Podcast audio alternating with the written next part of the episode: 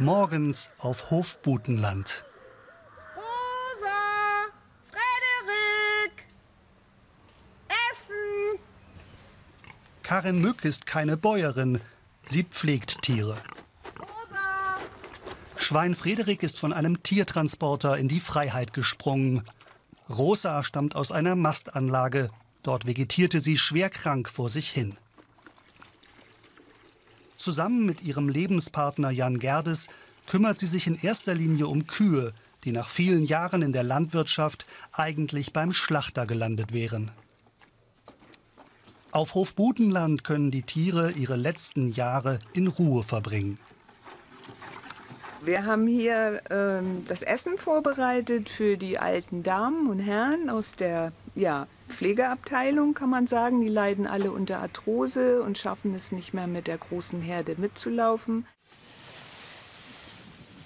Als Spinner werden sie von manch einem Landwirt in der Gegend abgetan. Doch ihr Projekt hat inzwischen so viele Unterstützer, dass sie mit den Spenden gut für ihre 38 Rinder sorgen können. Kuh Marike ist ein Pflegefall. Sie hat zwölf Jahre lang im Stall gestanden. Anbindehaltung heißt das im Fachjargon. Mehr als 100.000 Liter Milch hat sie in dieser Zeit gegeben. Kuhpflegerin Mück findet es grausam, dass in der Milchwirtschaft die Tiere oft wie Maschinen behandelt werden. Die Verbraucher wissen einfach zu wenig, meint sie. Es gibt eben so viele Märchen, ne? beispielsweise eine Kuh gibt eben immer Milch, dass die dafür erstmal ein Kalb bekommen muss. Und in der heutigen ähm, Industriehaltung ist es ja so, sie wird auch noch zwangsbesamt, sie kriegt das ja nicht freiwillig. Dann wird ihr das Kalb weggenommen, damit wir Milch trinken können. Ihr Partner Jan Gerdes hatte den elterlichen Hof zunächst als Biobauer weitergeführt – bis er ganz aus der Landwirtschaft ausgestiegen ist.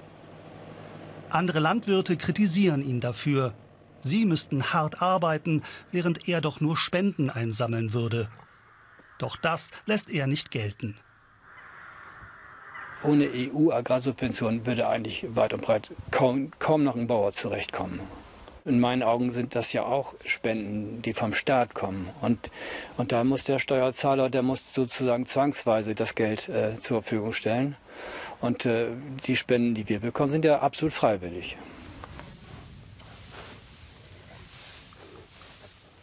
Die tägliche Schlacht am kalten Heubuffet. Ihre Rinder zeigen Gefühle wie Freude und Trauer, sagt das Paar. Die Tiere leben im Familienverbund, streiten sich und schließen Freundschaften.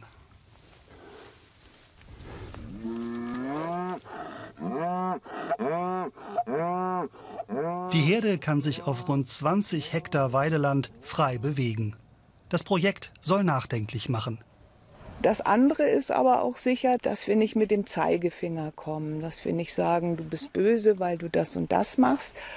Ähm, oder dass wir blutige Bilder aus dem Schlachthof zeigen, sondern äh, oh, dass wir das mit Humor machen, also dass ich einfach äh, positiv äh, versuche zu vermitteln, wie toll äh, Rinder sind, ne?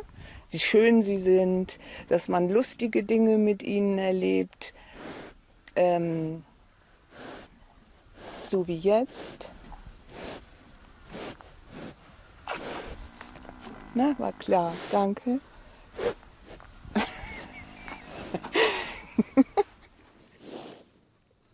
Ein Butenländer hat es Karin Mück besonders angetan. Ole. Als Kalb musste er mit einem Zirkus durch die Lande ziehen, bis das Veterinäramt eingeschritten ist. Statt zum Schlachthof kann der junge Ochse nach Butenland. Und hier bekommt er nun regelmäßig seine Kuscheleinheiten, ohne dafür Kunststücke zeigen zu müssen.